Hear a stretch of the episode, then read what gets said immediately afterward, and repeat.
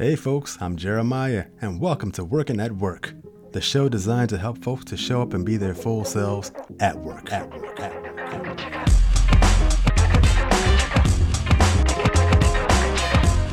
Folks, today I'm joined by one of the most important voices in journalism, in my opinion. He is the LGBTQ plus reporter at a media company called The 19th, doing some important work to highlight issues for this community. Folks, I give you Orion Rummler.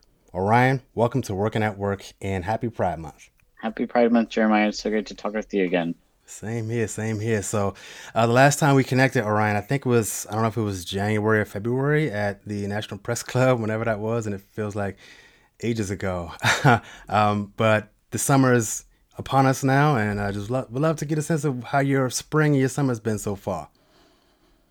Thank you so much. Yeah, it's, it's been a while. Um, uh, so this spring, honestly, covering LGBTQ issues this year has uh, so far been the most intense year, mm. and I've only been doing it for a few years. Um, and it, so I started the 19th in 2021, which, and I've been focused on LGBTQ issues basically like the whole time I've been here, and then Axios.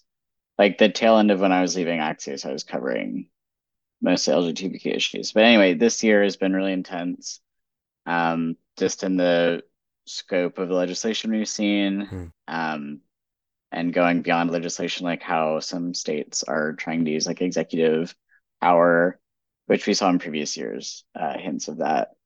Um, but it's been intense, but I feel like we're keeping up with the coverage. And what I've enjoyed about this month, especially about Pride Month, is that I've gotten to write a few stories that highlight like um, voices in our community outside of all of the negative news. Mm-hmm. Um, and that's always my favorite part of what I get to do is just like talking with, I mean, regular people isn't the way to put it, but like when I get to talk with people just about their lives, like just about how they are and like where, where they're at. So I've enjoyed doing that for Pride Month, especially. Well, I'm glad to hear that that's been, um, you know, a silver lining in that for you. Um, you know, we've worked together for uh, a brief time a few years ago, and I've come to know many reporters and journalists, and you know, being exposed to the news, usually a lot of the, the heart wrenching stuff, um, makes my heart go out to all of our journalist colleagues. And so when I hear, so it, it, at least most recently with, you know, all the news that has been taking place around the LGBTQ community, especially the, uh, the, the stuff that's hard to, to, the stuff that's hard to hear um, you being a journalist and writing about a topic that is so dear to you, how have you been, um, you know, protecting your own mental health? How have you been protecting your sanity, um, and still being able to be a voice for this community doing the work that you do? Like, how do you walk that fine line of taking care of yourself while, in another way, taking care of others? Thank you. Um, protecting my sanity ha- is uh, much easier because I have a really good editor who uh, is also protective of my mental health and emotional health Um, because um, she understands that it does take a toll, which I think is also a feature of our newsroom at large at the 19th. Because what we try to ask people to do is to like bring your full self to uh, whatever you're covering, um, which is part of what I do as a trans man, a transgender man like reporting on this community is really important to me. And I'm also intimately familiar with like how a lot of the people I interview, like how they feel. Um, so I have a good editor that I trust and who trusts me, um, and who also knows. I have an editor who also knows when to say like maybe you should take a step back, like maybe like you need to consider taking a step back because she's used to dealing with reporters, including myself, like we're used to just pushing ourselves like as far as we can go. Um, but she'll always like point out that like you don't have to, and it's not sustainable all the time. Um, I also have a good therapist, which I recommend, um, especially if you're covering any kind of trauma, um, you know, which doesn't have to be about LGBTQ issues. Like I've reported on stalking and sexual assault and um, suicide, and those have all been really tough stories, and um, I think it's really important to find ways to like talk. What I do is like I need to talk to friends about things like this, but I I don't want to put everything on my friends, and that's why it's good to have a therapist. Be like someone who you can put everything on. Um, to me, that's why it's so important. Yeah. Yeah, I feel that. I feel that. Talk to me a little bit about how you got into journalism in the first place. I mean, like you talk a little bit about what you're experiencing today. Um, how what made you say I want to be a journalist? Right? Do you ever look back? Know this is kind of a double question, but do you ever look back on those times where you made the decision to be a journalist and go, man, like why did I do this? Um, but but talk to me a little bit about how you got into it in the first place. Right. So in college, I uh, was double majoring in English and um, like journalism, mass communications, and I wasn't sure what I wanted to do with that. Um, but then I think back to like when I decided to be a journalist, like I was also doing the high school paper, but it's kind of ironic because when I was younger, I was like, I knew there was one thing I didn't want to be, which was a journalist, actually. It's like the one thing I didn't want to be doing. Like I wanted to write fiction books. Um, I still write poetry and like journal in my spare time, but that was one thing I didn't want to be. Uh, but then I was also just doing like the high school paper and then the college paper. I was like, oh, this is actually I'm into this. Um, and I think doing uh, because in when I was a freshman in college in undergrad, the very first extracurricular thing I did was get into the college newspaper and I think reporting on uh, stories on my college campus whenever I joined the student newspaper, which I did for all four years, that was when I actually started to get invested in it. It wasn't really sitting in a classroom learning about journalism. It was reporting on a couple stories on campus. Trump was elected whenever I was in um, uh, college and undergrad. And it, so there were a lot of protests going on. And so I enjoyed covering those. Um, the the student newspapers what got me into it, but I think the reason I stay in journalism is whenever I get to have a conversation with someone and they tell me something extraordinary about their life that they think is incredibly boring and I get to be like that's not boring that's actually fascinating what you're doing is very cool like who you are is is interesting to people and this happens so often where people just don't think their perspectives or li- or lives are interesting. So that's that's why I stay. Got you, got you. Would you say um, it was overall challenging to get into journalism? Um, and I asked that of you from a, from the perspective of a trans man. Was it challenging from that perspective in any way? So I think I got lucky, which I also think is part of why anyone is successful. Uh, but the way I got my first journalism job at Axios was through uh, meeting Ina Fried um, at the NLGJA Queer Journalism Conference. Amazing journalist, by the way. Amazing journalist. Yes, she's incredible. And so I went, you know, and I was a student. I signed up to go do their student fellowship. And one of the mentors at the student fellowship was basically like, you need to go meet Ina because you're train. Well, she didn't say it like this, but she was like, you're she knew that I needed to go make trans mentors in journalism, which is why like so that connection is why I got my first job is is a men is one of the student mentors saying like uh, Ryan needs to meet trans people who are in this industry. So yeah, I think that's that's how I got into it. And that reminds me actually when we saw each other in Chicago at you know, GJA, the Association for LGBTQ plus journalists, um, you were working with some youth there to help them navigate a career fair that was that that was happening in Chicago where we had ran into each other last year.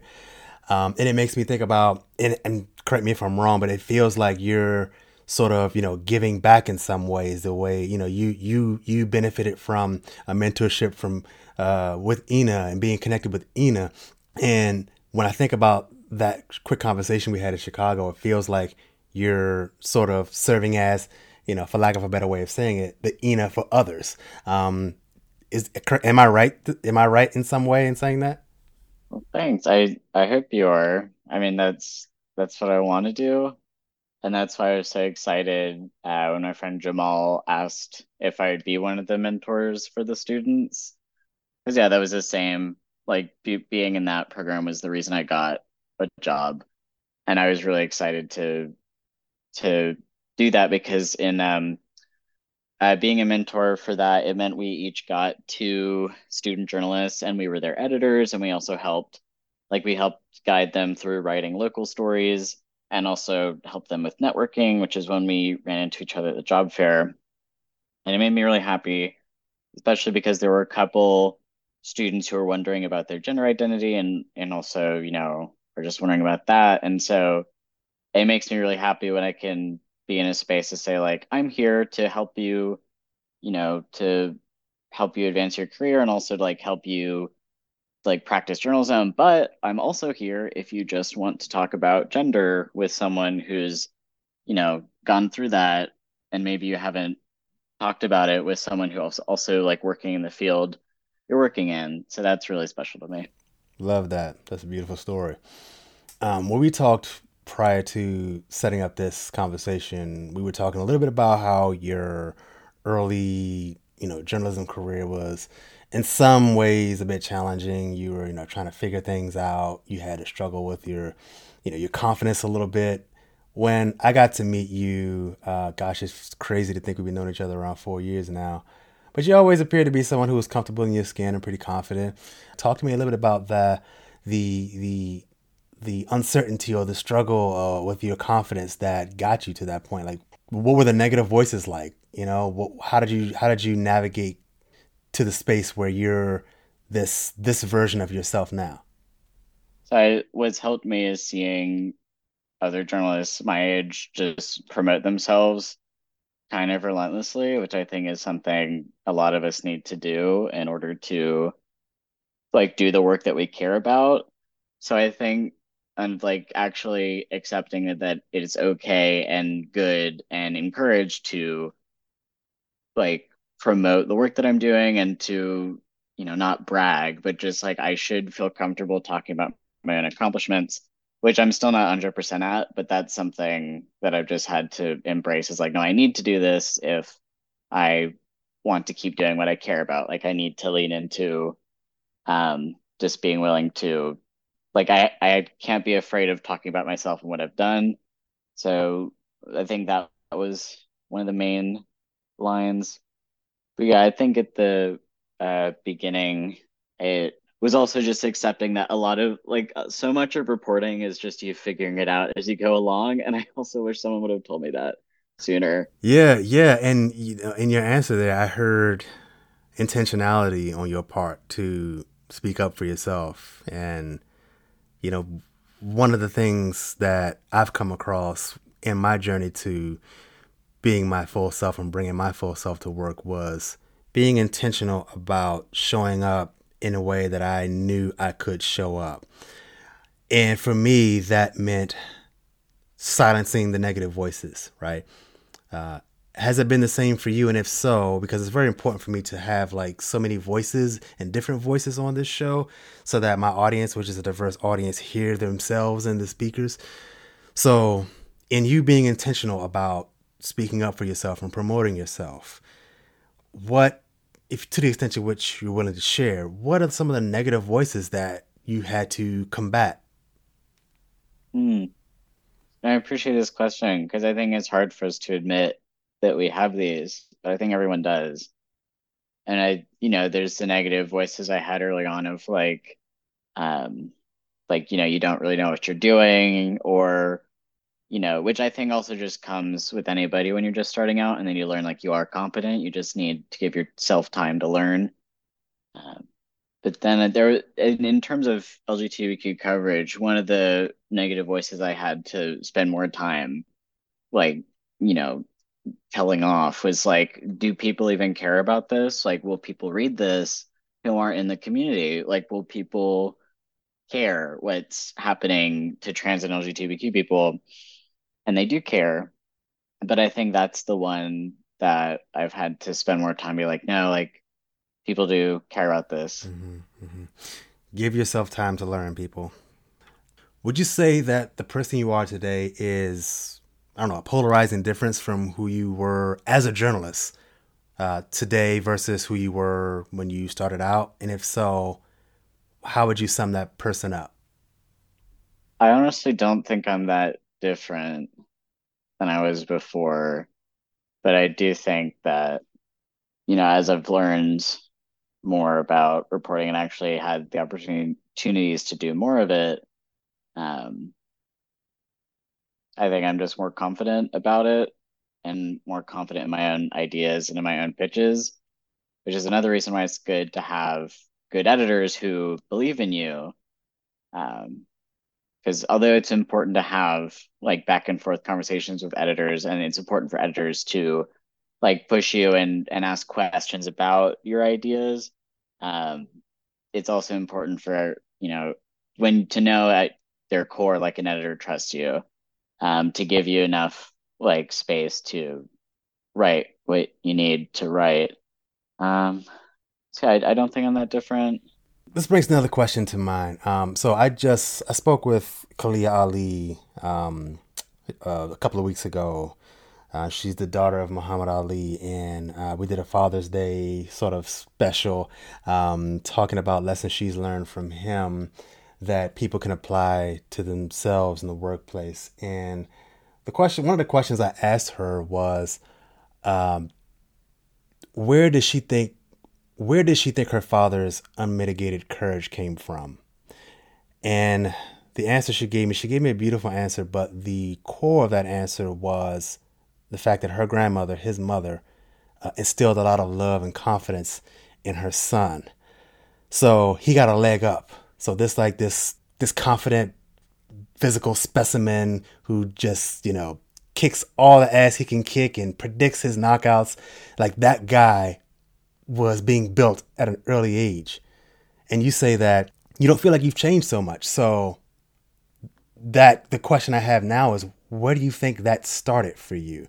Like with Muhammad Ali, it started with his love and nurturing with the love and nurturing of his mother.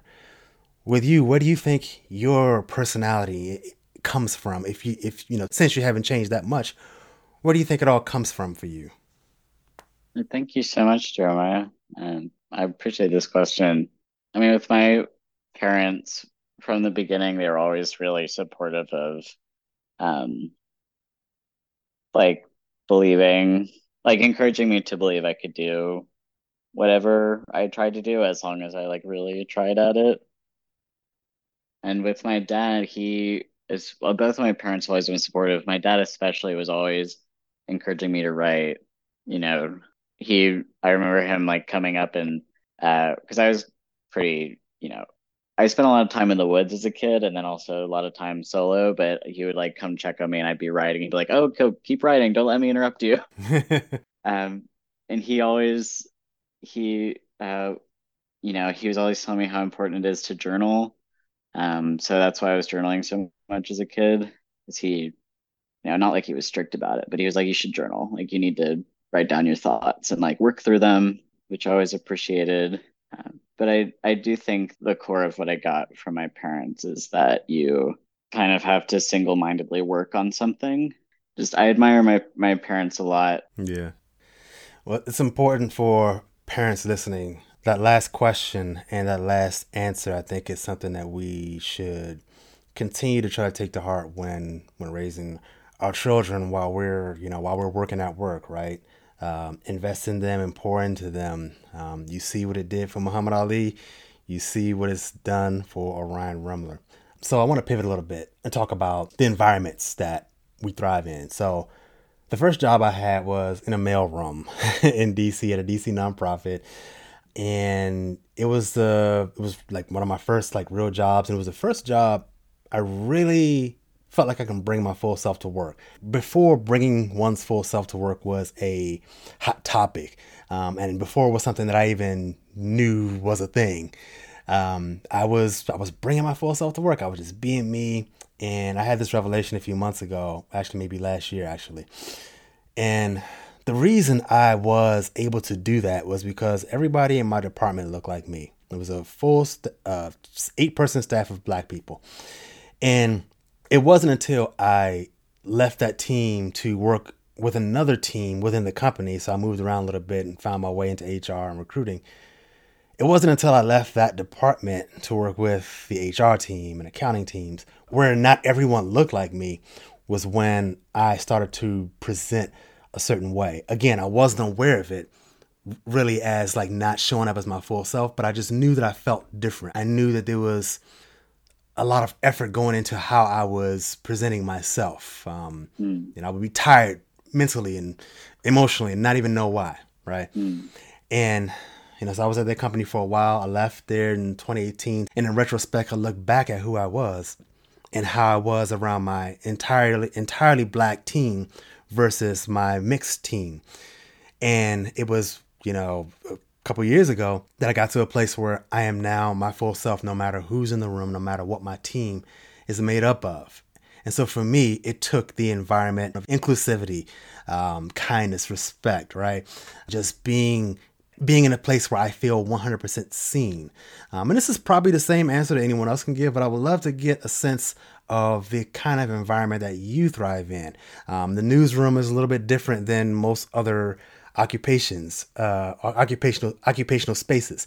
So, talk to me a little bit about what kind of environment you thrive in to help continue to boost your confidence. You talked about having a great editor um, as someone who is a good support system. Um, what other external factors play into you bringing your full self to work, Orion? Thank you. Yeah, and I think um, at the 19, some of what uh, has encouraged me to be more myself is, um, well, it's also small, but just the the fact that like we have a lot of queer and trans people on staff. Um, so in, in that way, at the 19th, I felt more like I can be myself because like there's I'm not the only one. Right. When I was at college, I at one point I was like one of two out trans people on my college campus. Um, and that that kind of situation is not great. Um, but in, in terms of what helps me thrive at work, is there has to be an understanding that what I'm reporting on, like I like although it emotionally affects me, like it doesn't mean I'm not like qualified to do it. In my mind, it makes me more qualified um because I have a real investment in what I'm covering. Like I really have to get it right. And I understand the consequences if I do not get something right in a story about these policies that are affecting like the people I'm writing about in ways in which they would affect me, like I really have to cover the impact of it. So I need to be in a newsroom that understands like this is what I'm bringing as someone who lives this experience. Like I'm bringing community connections that matter for coverage and like it the newsroom should see that as a plus, like something they can't get anywhere else, anywhere else, and it should be a newsroom that wants that like actually wants to elevate people in those communities. Like when I'm like when I'm covering the you know the legislation and the the bad policy, like that matters so much. But it should also it also needs to be a newsroom that like cares about oh, like what's uh like we want to highlight a conversation among like black trans men like that's an important story for us we should highlight that like that to me is, is is a newsroom that I thrive in, like one that that cares about doing all of that. I, am I'm glad you mentioned that uh, that last piece. I want to pivot really quick. You just did uh, you just launched a story um, about uh, black trans men. Um, can you talk to me a little bit about talk to the audience rather about uh, what that article was all about? And to be honest, um, it was you know I don't identify as a trans man, but I am a black man. And when I read this article, it was just like uh, an aha moment for me I didn't know that the the issues in the article. I'll let you speak to it, but I didn't know didn't know that the issues in that article um, existed in the broad way that it does. So, I'll talk to uh, the audience a little bit about what you just launched today. Thank you so much, and that that's really special to hear, Jeremiah, that you like the, the article and related to it that way. So it was really special for me to write, um, and it was. Uh, so eight Black trans men applied to be at a workshop led by the Human Rights Campaign Foundation, which is like the the research arm mm-hmm. of that organization, and it was outside Atlanta. I was a day long workshop about leadership. Um, like they had a couple like lectures, but they also had a lot of like unstructured group discussion time, mm-hmm. which is my favorite time because then I got to ask them questions about right. I got to ask them questions about um, like what they uh, like what they need and what they've been through and what they're proudest of. And I also love that faith came up a lot for them because mm. I don't think uh, faith in LGBTQ community gets a lot of attention, but uh, faith was really important to a lot of them where they get their strength from. And so, yeah, I just got to join like a gathering of, of eight Black trans men, which was important to me because I'd never been in a space like that. And a couple of these guys, most of them have been in advocacy for a long time. And for most of them, they had also never been in a space like that of just other Black trans men. And some of these guys were in their 40s and 50s. Um, so that was startling to me. And yeah, so to me, it was like, it I felt a lot of pressure to do that story well because it was like I was being handed a time capsule that I wanted to save to have people see like, oh, this is what we could have. Mm-hmm, mm-hmm. And they were talking about their their time to shine, right? Um, I read where one gentleman talked about how he takes a step back for his queer sisters so that they can hear their voices. Um, but he asks himself, when when is someone going to step back or when is when is it going to be my time to to share my voice um, can you talk a little bit about that right i love that perspective um, that he was talking about which was like the black trans men um, and also trans men in general but he was talking to his own experience of black trans men like they deserve to like have their own space to put their needs and their voices first which he was saying feels like it can be difficult uh, to do, especially like from his perspective, which is like, I want to put women first. Like, I want people to hear voices from trans women, but I also, so he was, he was saying like, he, how can we, the, the overall jux was like that more queer spaces need to prioritize like, can we also create like a safe space for like to talk about masculinity and like trans men like to to explore this because it's also important and it's also healing um, to have like an all male space in that way. Mm-hmm. Love that. So as I mentioned before, um, you know, I think, and we're talking a little bit about why I think your voice is one of the most important in the media landscape now. Um, do you believe in the power of your own voice, Orion? Do you ever doubt yourself?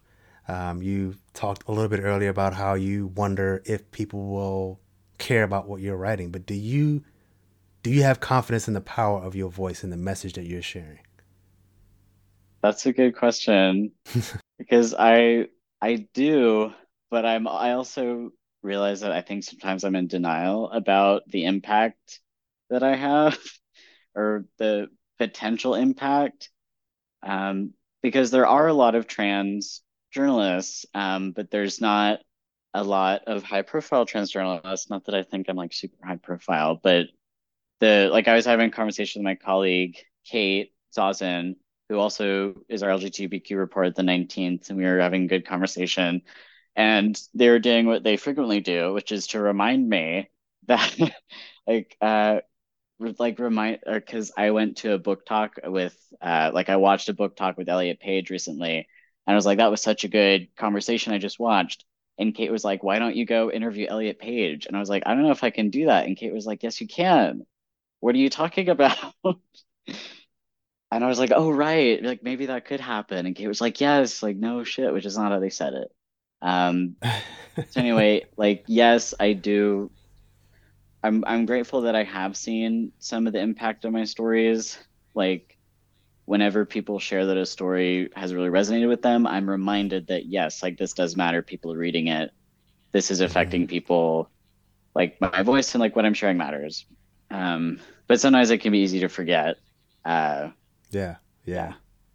Well, it's good you have people to kind of remind you. Sounds like you got people in your life to remind you, and that's always a good support system to have. Uh, Orion, what advice do you have specifically? Um, and I don't, I don't mean to, you know, put anyone on the spot or anything, but as I mentioned before, it's really important for me to have different voices on my show and have my audience hear their voices and hear their uh, you know, hear perspectives from people in their community. So I think what you're going to say can impact everyone. Um, but the question I have for you is, you know, what advice would you give someone in the LGBTQ community who is struggling to find their workplace authenticity, find their ability to be their full selves. And, you know, in celebration of Pride Month, I really have that question posed to you um, to speak to the people.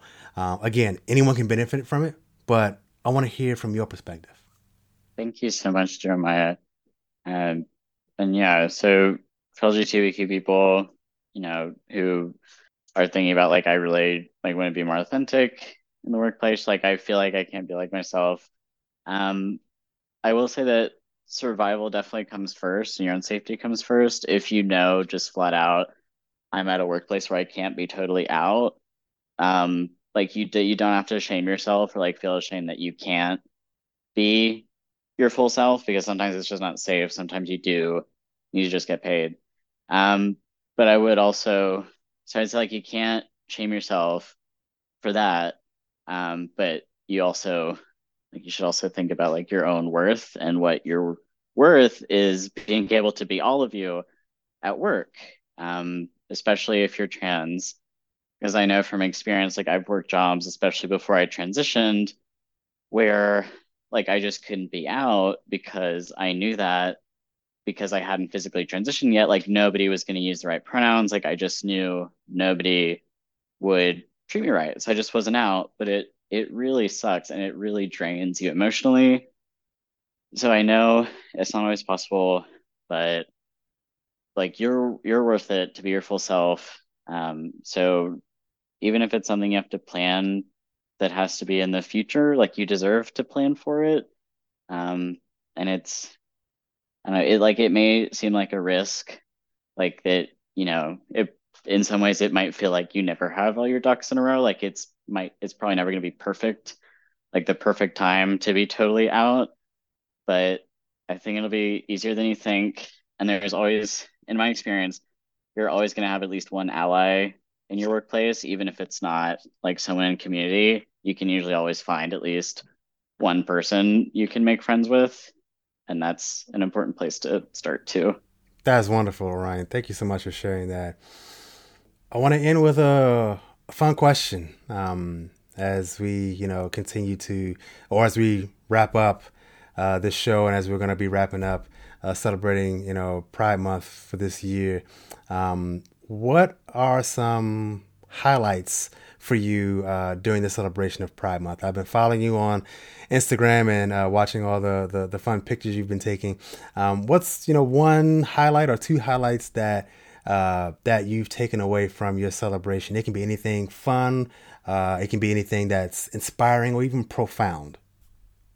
I think um, one thing for me is like that I, I think subconsciously, like I thought I was like too old to enjoy some of the newer, like all the fabulous like uh queer YA books, like the the queer YA movie and TV renaissance we're in. But I my boyfriend was finally like we should we need to watch Heartstoppers, like you're gonna like it. And Heartstoppers is cute, like Netflix show about um two uh gay students who fall in love with each other. Um, and we finally watched it, and I loved it so much. And then we we were at Pride together, DC Pride, and we saw the Heartstopper actors in the Pride Parade, and I absolutely lost my mind. Like I was a teenager, and then I was like, no, I'm not too old to enjoy like all of the queer joy out there. So yeah, so, yeah, that was that was my favorite moment. Oh, that's awesome. You said you said queer queer YA. Is that uh queer young adult? Is that what that means? Yeah, we are in an okay. explosion of queer YA books right now. It's awesome. that's a fun story, Orion. Thank you for sharing it, man. Um, well, listen, as we wrap things up, man, um, I would love to. I like to get my listeners to connect with uh, my guests. So, how can people follow you? What's the name of your newsletter? Uh, give them all the things they need to know to follow Orion Rummler. Thank you so much. Yeah, so if you want to read more stories from the 19th, um, there's no paywall. We're at 19thnews.org and we have a bunch of newsletters you can follow, uh, weekly and daily updates. Um, I'm also on Twitter for people who still do that. I still haven't figured out a better alternative. Um, yeah. But it's at I uh, underscore O R I I O N. Um, but if you just find 19th News, you'll find my work. Perfect, perfect. Orion, you're a jewel of a human being, man. Thank you so much for lending your voice to the show. Thank you, more importantly, for your voice uh, covering LGBTQ plus topics, and thank you for joining us today at Working at Work. Wow, Jeremiah, thank you so much. You're amazing. So honest, so vulnerable, so good. I really appreciate Orion sharing his voice with us today and leaving some takeaways. The first, take pride in your accomplishments and don't be afraid to talk about them openly. Promote yourself. As a good friend of mine once said, your career is in your hands. You best believe there's a good chance no one's jotting down your accomplishments. And good contributions are usually soon forgotten, so it's on us to remind folks. Secondly, if battling things like imposter syndrome or a lack of confidence comes your way, remember that you are competent. You have the ability to learn whatever it is and allow yourself time to learn it. And finally, when it comes to being out at work, it might not always feel safe to do so, so it's really important to put your safety first and not feel ashamed about it. At the same time, know your worth. You're worth being in a place where you can bring your full self to work, even if you have to plan for it. And remember, it's usually pretty easy to find at least one ally to help make that journey a little bit easier. So take care of yourself, fam. Be safe and happy Pride Month.